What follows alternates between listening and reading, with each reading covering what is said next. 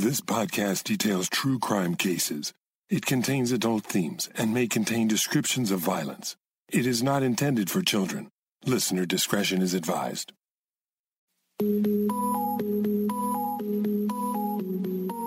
Thank you for joining me for the second part of a two part episode. If you haven't yet listened to the last episode, episode number 122, you'll want to start there. In this series, Murder Memories, I detail cases of recovered memories. In these stories, witnesses come forward with information about a murder that occurred days, weeks, or even years earlier. They will claim to have forgotten the incident completely, having repressed the memory due to the trauma of witnessing a violent crime or some other factor. When we left off last time, it was November of 1989, and 29 year old Eileen Franklin Lipsker had made a phone call to the San Mateo District Attorney's Office to report a murder. The murder had taken place 20 years earlier when Eileen was in grade school. In September 1969, her friend, eight year old Susan Nason, had gone missing and was found 10 weeks later murdered. Her body had been dumped on the side of a road between Foster City and Half Moon Bay, California. Now, Eileen and her husband Barry informed Inspector Charles Eder that Eileen not only knew who the murderer was, but that she had witnessed the crime. The murderer, she claimed, was her own father, George Franklin. This is chapter two of Murder Memories The Recovered Memory of Eileen Franklin. About a week after Barry Lipsker had contacted the San Mateo District Attorney's Office to report a murder that his wife Eileen had witnessed in 1969, detectives Bob Morse and Brian Cassandro flew to Southern California to interview her in person. Over the previous few days, she had given enough details about the cold case to warrant a more thorough interview and see if the Susan Nason murder case could finally be brought to trial. The following account is in Eileen Franklin Lipsker's own words and is taken from the book Once Upon a Time, written by Harry MacLean and published in 1993. Here, I offer an abridged version of her recorded interview.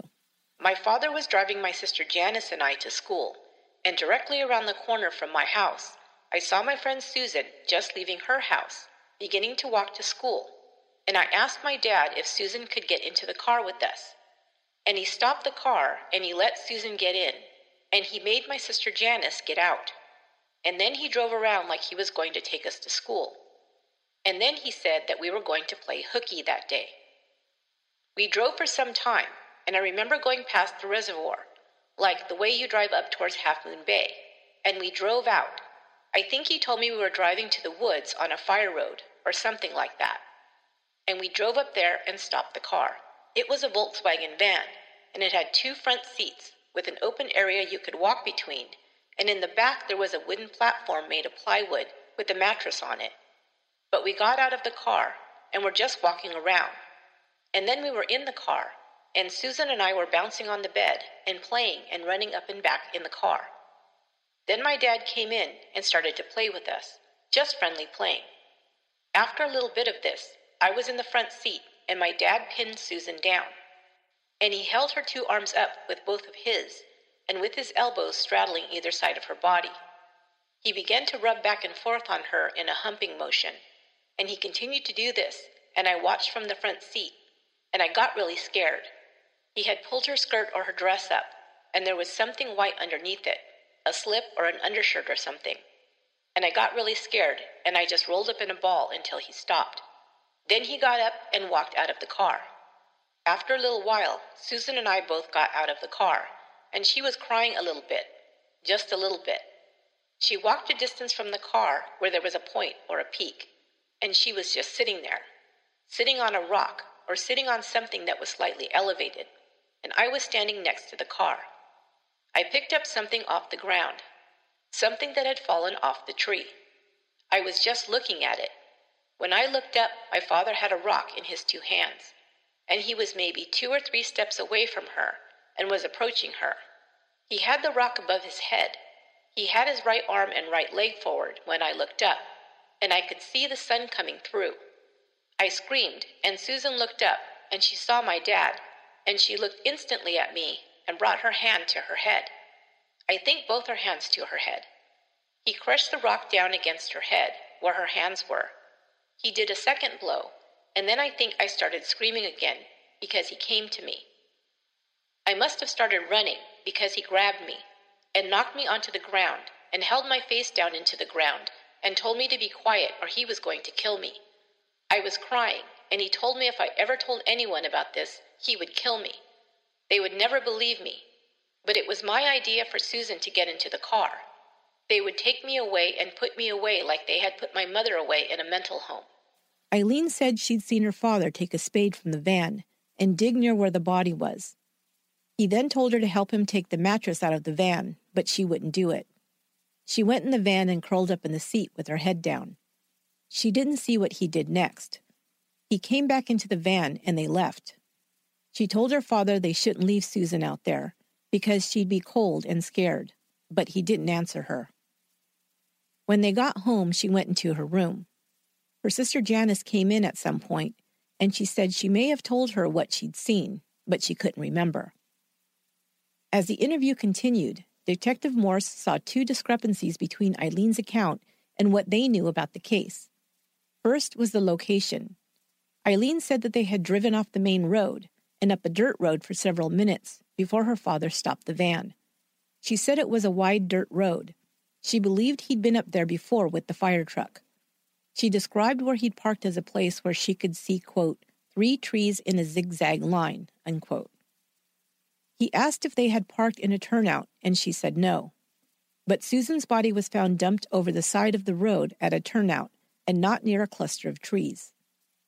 Of course, the detectives knew that a 20 year old memory wouldn't be perfect in its details, but there was a bigger problem the timeline.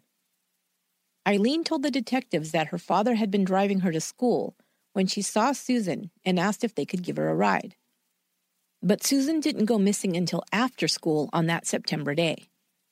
Are you absolutely certain that you didn't go to school that day? Morse asked her. Eileen said that she wasn't sure if it was in the morning or if she had come home for lunch and was on her way back to school when she saw Susan. She just knew that she was on her route to school. This didn't jive at all with the timeline. They continued with the interview, and Eileen was questioned about her father, George Franklin. What kind of father was he? Were there any problems in the home? Eileen began to recount for the detectives the years of abuse her mother and siblings had suffered at the hands of her father. She explained that he was an extremely violent man once she had walked into her parents' bedroom and saw her father holding a gun against her mother's head. Eileen also said that her father had sexually molested her once when she was a very young girl. Another fuzzy memory she had was of her father and another man raping her at an apartment in San Francisco.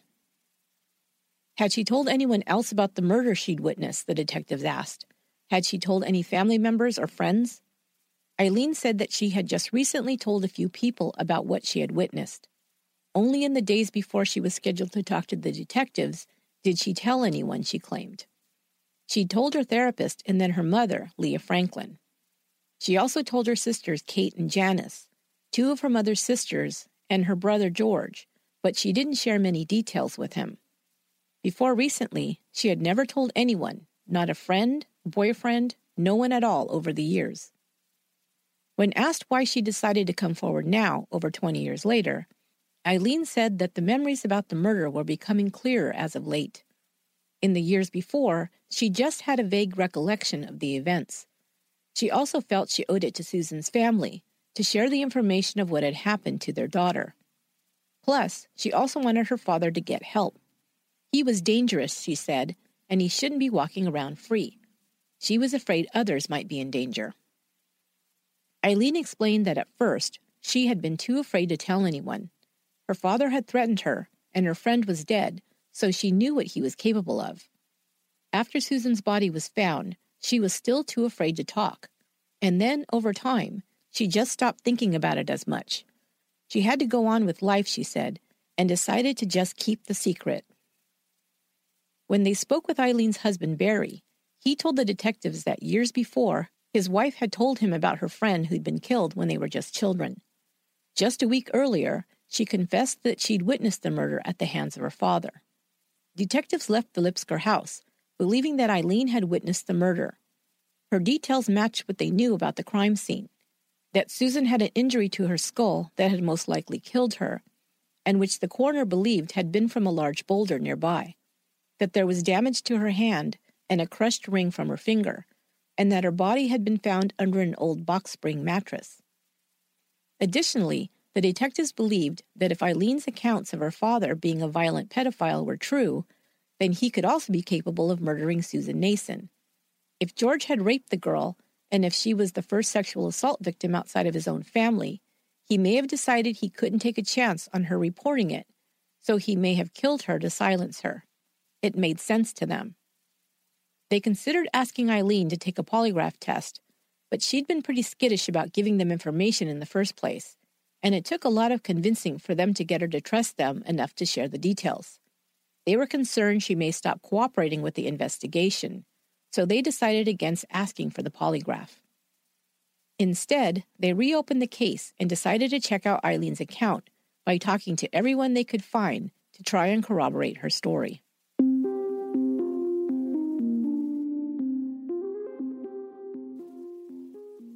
They started with her sister Janice, who Eileen said had been in her father's van when he'd picked up Susan Nason. Janice gave details of the abuse she and her family had endured over the years by her father. She told how the family constantly walked on eggshells whenever he was home, never knowing what would set him off or who he would target that day. Janice said he'd sometimes walk by when she was just sitting and doing homework and hit her in the head with the back of his hand for no apparent reason. She believed that George Franklin hated his family, although she had no idea why.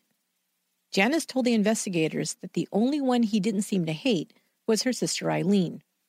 She explained that Eileen had always been her father's favorite, and he'd single her out and give her special treats or take her along with him on errands, something he never did with his other children.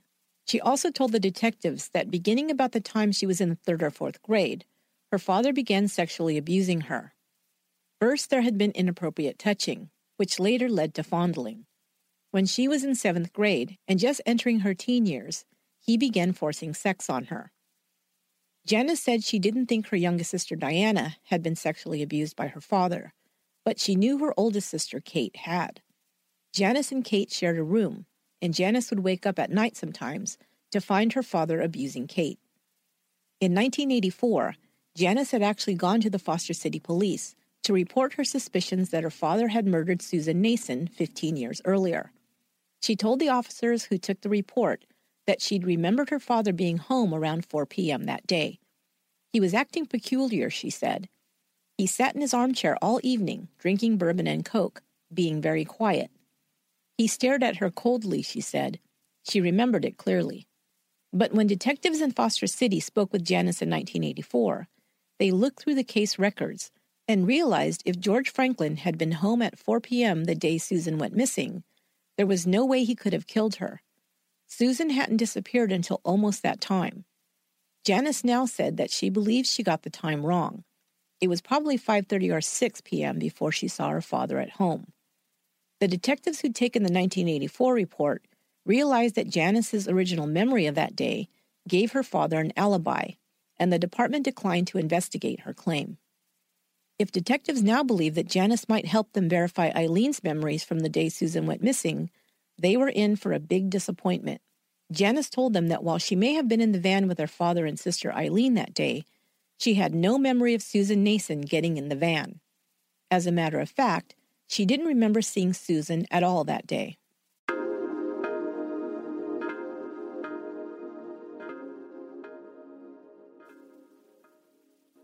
While detectives Morse and Cassandro had conflicting accounts from Eileen and Janice Franklin, they weren't giving up on reinvestigating Susan Nason's murder. There was enough correct information in Eileen's report to give them hope that the case could be solved. They realized that 20 years had passed and memories could fade. Perhaps not every detail was remembered perfectly, but there was enough to go on, they thought, to continue with their investigation into George Franklin. Some of what they'd learned from Eileen matched up with information that the original homicide detectives had put in the file. Margaret Nason, Susan's mother, had been adamant that her daughter would have never gotten into a car willingly with a stranger. But George Franklin was not a stranger to Susan. Eileen was her best friend, and Janice recalled seeing both Eileen and Susan sitting on her father's lap when Susan would come over to play. She remembered it well because they would play the belly button game with him. They'd lift up their shirts so George would poke them in their belly buttons, tickling them. Then he'd lift his shirt and they'd do the same. Knowing what she did about her father's sexual proclivities with his daughters, this made Janice uneasy, so the image stayed with her. George Franklin had owned a Volkswagen van in 1969 and for several years afterwards. His children remembered that there had been a mattress in the back, but they differed in their memories of whether they'd seen it there before or after Susan went missing. Investigators then checked with the fire station and got George's work records. They were able to confirm that he'd not been on duty on September 22, 1969. They also looked into George Franklin's history since 1969. He and Leah had divorced in 1974 after 17 years of marriage, and he'd moved out of the family home. He'd purchased a duplex in Mountain View and began dating a 20 year old mother of two. George's new girlfriend, Sharon, moved in with him in 1976. Diana and Eileen would visit him on weekends. They liked Sharon, and their father seemed much calmer and happier now that he was no longer married to their mother. Janice even lived in Mountain View with her father during her last year of high school. Kate was the only one of George's children who cut off ties completely with her father after the divorce. George and Sharon would rent out the duplex and purchase a home together. But George's drinking increased over the time she lived with him, and in 1978, Sharon had had enough and left him. By 1978, George was drinking heavily and also smoking pot regularly. He would sometimes show up for his shifts at the fire station stoned. He openly defied his superiors at work and threw himself into leading a strike when the collective bargaining talks broke down between the firefighters union and the fire department. After his divorce, George's attitude had worsened, and he'd become increasingly obnoxious at work due to his drinking, leaving him with few friends there. His leadership during the strike was impassioned, but also extremely aggressive and disrespectful to the department. When the strike ended and everyone attempted to get back to work and put hard feelings aside, George was the only one who refused to bury the hatchet. He continued to act rudely towards his superiors and made things tense at work. He got hurt at work twice and then fought the department to declare him permanently disabled. After a contentious legal battle, George won and was awarded the amount of approximately $1,000 per month in disability payments. George moved to Sacramento and divided his time between there and Nevada City. He was taking classes at American River College, studying history like he'd always wanted to before he'd married Leah. George Franklin was home on November 28, 1989, when detectives Morse and Cassandro arrived to ask him some questions. They told him that they were San Mateo detectives who had been given the assignment of reviewing cold cases in San Mateo County. They said they were reinvestigating the Susan Nason homicide case and wanted to ask him a few questions. The first words out of his mouth were, Am I a suspect? The detectives thought that was odd, but decided to be honest. Yes, they answered. The next question George asked was even more telling Have you talked to my daughter? They didn't admit that outright, just saying that they would be talking with her as well. They then asked him to accompany them to the local sheriff's department so he could be interviewed. Once at the station, he decided he'd better have an attorney before answering any more questions. He didn't offer an alibi or even deny the charges the investigators decided to place him under arrest for suspicion of murder. When he was being handcuffed, Franklin finally made a single statement. I didn't do it, he protested. I didn't do anything.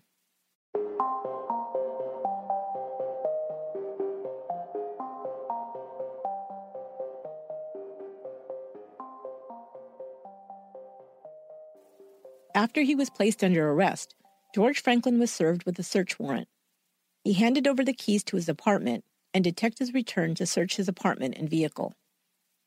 To obtain the search warrant, Morse reported his conversations with Franklin's daughters, Eileen and Janice. He also discussed the details of those conversations with a detective specializing in sexual crimes against children, who concluded that George Franklin was a pedophile. Investigators believed that Susan Nason's murderer had been a pedophile that she was acquainted with. George Franklin fit that profile. As they searched Franklin's Sacramento apartment, they discovered several items of interest that confirmed this theory. Scads of pornography and other items of a sexual nature were found, including subscriptions to swinger magazines, articles and stories about young girls having sex with their fathers, books on bestiality, pornographic pictures of women dressed up to look like little girls, pornographic photos of women and some of Franklin himself, and letters from a woman that outlined sex acts and that referred to Franklin as Daddy. The detectives contacted some of the women who Franklin had corresponded with through dating and swinger magazines and newspapers. These women gave several accounts of Franklin asking for nude photos of their underage daughters, stating that he advised that young girls should be introduced to sex before they hit puberty, preferably with their fathers, and that he asked the women if they themselves had ever had sex with their fathers. Based on the theory that George Franklin was a pedophile who had motive and opportunity to kidnap, rape, and kill Susan Nason, along with what detectives believed was evidence that Eileen Franklin had indeed witnessed the murder, Franklin was transported back to San Mateo County and booked on suspicion of first degree murder. The detectives contacted Eileen Franklin and told her that her father was in custody and was being charged with Susan Nason's murder. Soon after his arrest, the media became aware that George Franklin, a retired firefighter, had been charged with the murder of an eight year old girl in 1969. A journalist received a tip that the person who brought the details of the crime to light was a family member of George Franklin and rumored to be one of his children. It didn't take long before they started contacting the Franklin family members to request an interview. Barry Lipsker, Eileen's husband, seemed to be excited by all the media attention he began fielding offers from reporters and news channels to interview Eileen. Meanwhile, the prosecutor's case against George Franklin hit a snag. After the arrest, Eileen confessed that she had only recently recovered the memory about Susan's murder. Initially, she told the detectives that she had buried the memory of that awful day and hadn't talked about it because she was afraid of her father's threats. She never said that she'd forgotten the incident entirely. But Eileen had told several versions of how she came to report the murder after 20 years. In October, a month before she'd spoken with detectives for the first time, Eileen called her mother to tell her that she had seen her father murder Susan Nason. Leah was horrified, but was convinced her ex husband was capable of such violence. Eileen told her mother that she'd visualized the murder while she was under hypnosis. Just before Thanksgiving, Eileen also called her sister Kate to tell her that she had something to share with her that, quote, was going to change her life, unquote. Kate remembered that Eileen was very excited to share this news. Kate wasn't surprised that Eileen had some drama to share with her. That was one of the reasons she had struck out on her own once she became an adult. Not only had her family been supremely dysfunctional throughout her entire childhood and adolescent years, but her sisters, particularly Eileen and Janice, seemed to continue to attract and even thrive on drama in their adult lives. Kate had left home as soon as possible, enrolled in college, and moved out on her own. Her mother, Leah, had returned to school and eventually enrolled in law school. Leah often had a group of students over to her house and formed a study group. Kate began dating Ellen, one of the law students who attended Leah's study group. When Ellen graduated from law school, he and Kate were married. Kate had worked hard to put her terrible childhood and abuse behind her and create a happy life with the man she loved.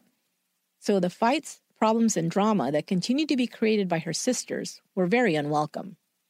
Kate would say that Eileen was the one who still wanted and needed the most attention from her family. She had been her father's favorite and had relished that role. Now she felt slighted by her family and often complained that she was ignored and unloved by her mother and siblings. She would sometimes call out of the blue to report some slight by one family member or another and angrily yell and complain about her problems. Money and possessions had always been very important to Eileen. She always said that she would marry a rich man and live in a mansion. After a bumpy young adulthood, she had managed to do just that. Barry was a successful technology consultant who made a six figure salary. She and Barry lived in a 3,000 square foot house in a Southern California suburb with their two children, ages four and one. Eileen had a nanny, wore designer clothes, and drove a Mercedes Benz. Still, it seemed that it was not enough to make her happy. She and Barry had a volatile relationship. Eileen had tried filing for divorce in 1988, citing her husband as jealous, controlling, and obsessed with money. Kate would say that it was like Eileen had married their father. Barry doted on his first child, a daughter, while seeming to resent his son. Kate had gone to visit the couple after repeated invitations by Eileen and had witnessed Barry berating Eileen for every perceived flaw, no matter how small. He claimed that she paid too much attention to her son, a baby, and that she was turning him into a sissy. He wanted to know about every penny Eileen spent and then screamed at her for wasting their money. Eileen screamed back at her husband while the children cowered. When Eileen tried to leave him, Barry would threaten that he would take their daughter and flee the country, and Eileen would never see her again. She also feared that he would find a way to hide their assets and she'd end up penniless. Eventually, she withdrew her petition for divorce. Now Eileen was calling Kate to tell her about some big news that would change her and her family's life, and Kate really didn't want to get sucked into Eileen's drama. Eileen told her about witnessing Susan Nason's murder 20 years earlier. Kate was skeptical and asked her if she was sure. Eileen told her that she had been having nightmares, so she went back into therapy. She then had a dream in which she saw her father kill Susan. She went on to say that she'd called the DA's office to report this information. After Kate heard Eileen say that she'd recovered this memory in a dream, she was skeptical. She asked her again if she was sure. Eileen began screaming into the phone that Kate didn't believe her. That wasn't what she'd said, Kate assured her, trying to calm her down. She told her that she and Barry were adults and that they should do what they thought was best. Kate didn't really know what to think. She just wanted to get off the phone before Eileen had a complete meltdown. She knew from past history that disagreeing with Eileen would result in her receiving multiple angry and accusing phone calls from her over the following days. Kate told Eileen to keep her posted on any updates and got off the phone as quickly as possible. She figured that once Eileen had told police about her revelatory dream, they would probably dismiss the claim out of hand. A few days later, Janice called Kate to tell her that her father had been arrested. She said it was going to be, quote, the biggest case San Mateo County has ever seen, unquote. Oh, great, Kate thought. More drama.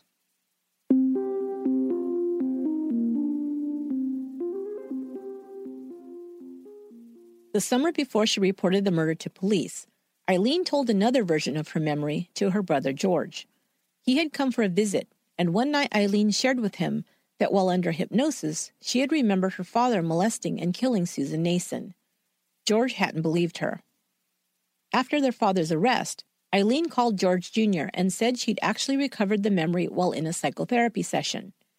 She asked him to please not reveal that to anyone. He told her he wouldn't lie for her. In February, two months after his father was charged with murder, Eileen called him again. This time she told him that she hadn't recovered the memory in therapy, but while having a nightmare. All of these conflicting stories of when and how Eileen Franklin recalled the murder became a problem the prosecution would have to overcome at trial. Other problems directly related to Eileen's actions leading up to the trial would also arise.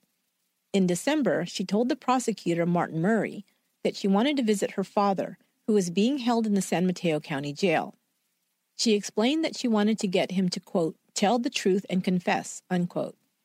Murray said he didn't advise her to do so, but he couldn't stop her if that was what she decided to do.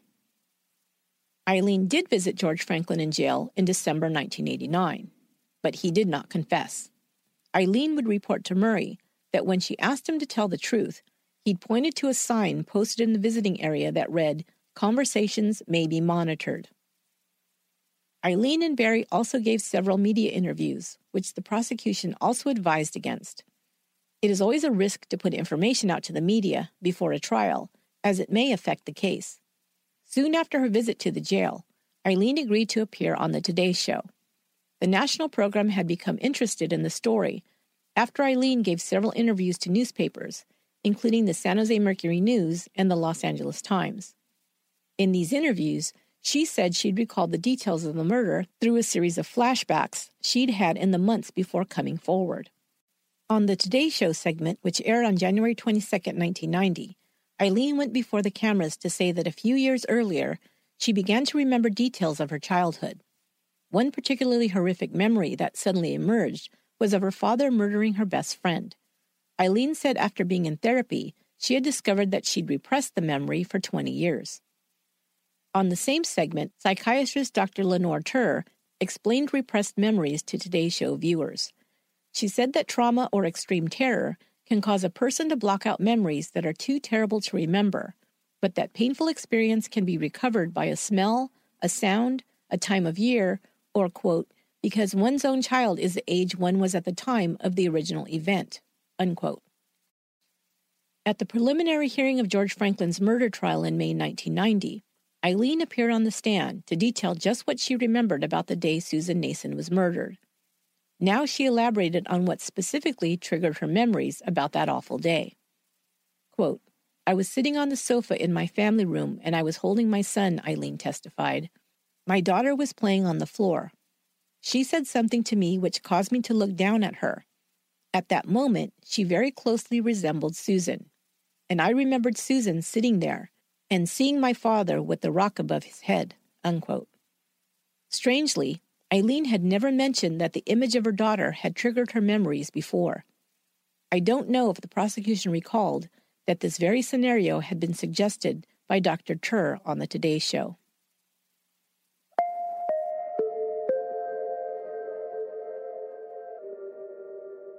Largely on the testimony of Eileen's recalled memories, George Franklin was convicted of first degree murder in November of 1990. He was sentenced to life in prison. But that wasn't the end of the story. The entire outcome of the trial hinged on the reliability of repressed memories, but the psychiatric community was divided on the issue. Many believed that the syndrome was especially unreliable when used as evidence in the courtroom. The American Psychological Association would research recovered memory syndrome and ultimately issue two reports one supporting recovered memories as valid and one debunking them. They would caution that, quote, at this point, it is impossible without corroborative evidence to distinguish a true memory from a false one, unquote. Eileen Franklin's claim that she had a recovered memory of her father committing murder was viewed with increasing skepticism as more details emerged it was learned that her memories had not been recalled during a moment of spontaneous clarity, as she had claimed on the witness stand, but while under hypnosis in a therapist's office. As a matter of fact, California law specifically prohibits testimony that is elicited while a witness is under hypnosis. The law states, quote, the testimony of a witness who has undergone hypnosis for the purpose of restoring his memory of the events in issue is inadmissible in all matter relating to those events. Unquote. The idea of trauma being repressed and then recalled years later was widely covered in the media after the Franklin case. So much so that therapists began seeing increased numbers of patients uncovering memories of childhood sexual abuse soon after the case hit the media. These recovered memories included bizarre stories of child sex rings and ritualistic satanic abuse, including rape and murder. Professionals who studied these claims came to believe that therapists were unwittingly using suggestive techniques that caused patients to recall events that never happened. This would later be labeled as false memory syndrome. Later, Eileen's claim became even more suspect when she told investigators that she had recovered memories of other murders her father had committed. She said she now recalled that her father would take her along in his van to pick up women that were either hitchhiking or stranded by the side of the road. Her presence was used by her father to put the women at ease so they would easily accept an offer of help or a ride. Eileen believed she had been present when her father had murdered at least two other women. Unsolved cases from San Mateo County were reviewed, and it was found that in the mid 1970s, two teenage girls had been raped and murdered in Pacifica, a town just south of San Francisco. Rape kits had been collected from both women. George Franklin was then asked to provide blood and hair samples to match against the evidence in the two additional murder cases. When the lab test results came back, they excluded George as a suspect. Franklin's attorneys filed an appeal on his behalf, citing several trial errors. First, the prosecutor had leaned heavily on convincing the jury of Franklin's guilt by claiming because he'd not denied his guilt, for example, when visited by Eileen in jail, This, in essence, had constituted a confession. The second major issue brought up on appeal was the prosecutor's claim that Eileen Franklin could not have known about certain details from the crime scene, such as Susan's smashed ring and injured hand, and that the body had been hidden under a mattress. But the defense had discovered that there were several articles that included these details, plus photographs of the area where the body was found that had been published in newspapers and aired on news broadcasts.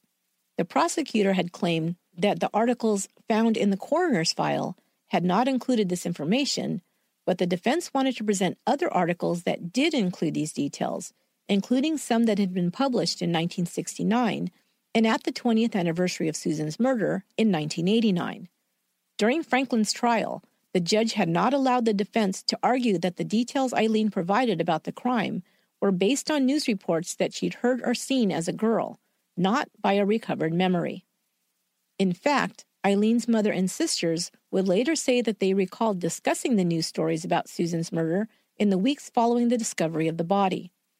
Later, it would be determined that everything Eileen claimed to know about the murder was either unverifiable, such as what Susan had supposedly said or did on the day of the crime, or it was already in the public domain.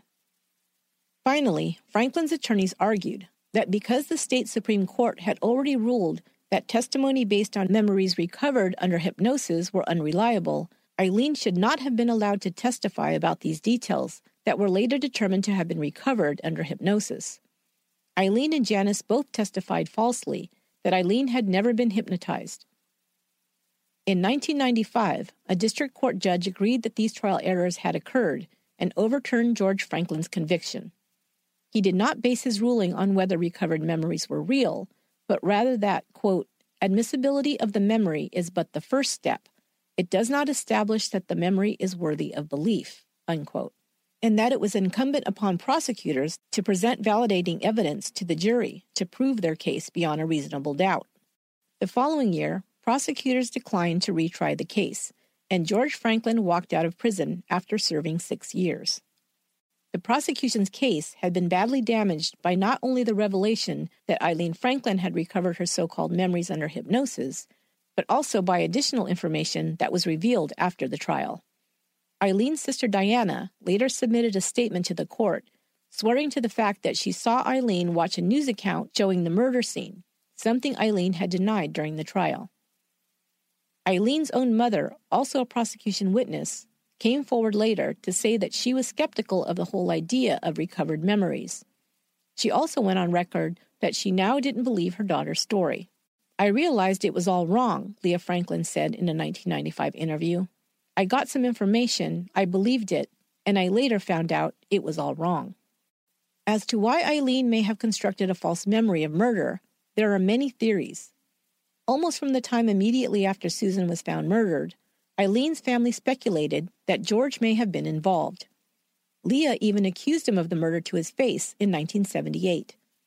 Janice, Leah, and Eileen had conversations over the years where they repeated their belief that George had killed Susan Nason. Also, Eileen had experienced her father's violence and molestation of children firsthand. But she also loved her father enough to allow him access to her own children and also to marry a man who exhibited some of his same characteristics. Eileen was in an emotionally abusive and dysfunctional marriage and felt trapped. Like her mother, she'd had children that she could not provide for on her own, nor did she feel capable of caring for them alone. Also, like her mother, she had achieved financial security through her marriage to Barry, something she'd always aspired to, but was paying the price by being tethered to a controlling and abusive partner. But Eileen also craved the drama and attention that being married to this type of person provided.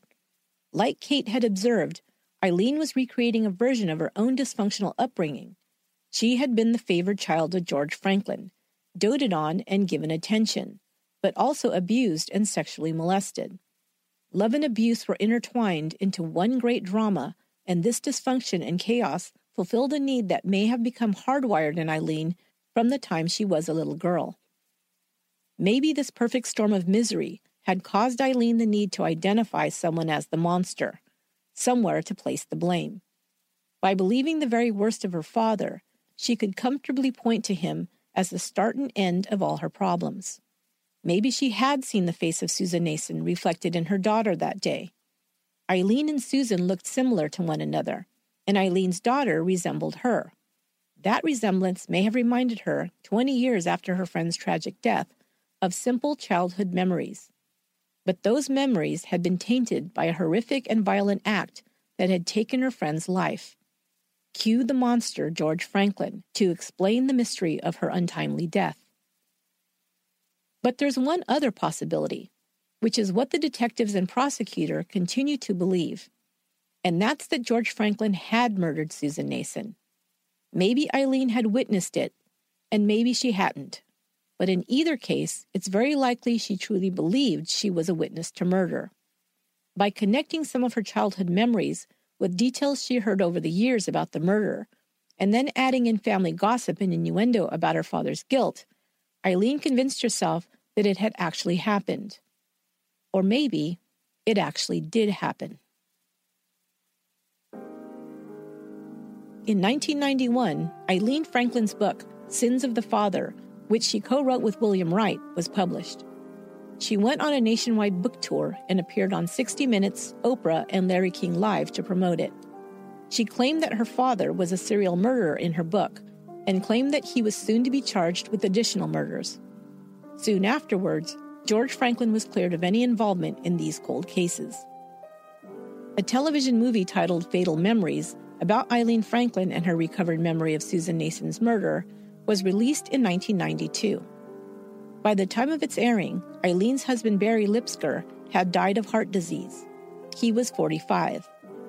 Eileen moved out of California with her children. She said she was fearful for herself and her children now that her father was free. Susan's parents, Don and Margaret, began divorce proceedings during the trial. Don started his own construction business, and Margaret became an administrative assistant in the district attorney's office. She met a man in her church, and they married and moved to the East Coast, far away from the town where she had so many good but also painful memories of her youngest child. Leah Franklin finished her law degree and joined a law firm soon after her divorce from George. She has since remarried and still lives in Northern California. Diane Franklin and George Jr. are both still single and live in Northern California as well. Kate is still married to her attorney husband and lives in the San Francisco Bay Area. Janice died in 2006. Eileen remarried and lives in the Pacific Northwest. George Franklin is 79 years old and lives in Southern California. I don't know if any of his children stay in touch with him. Susan Nason's hand, left in a jar of formaldehyde in the evidence room of the Foster City Police Department, disappeared sometime over the years. The rumor that circulated was that a police officer who left the department took it away with him as a souvenir.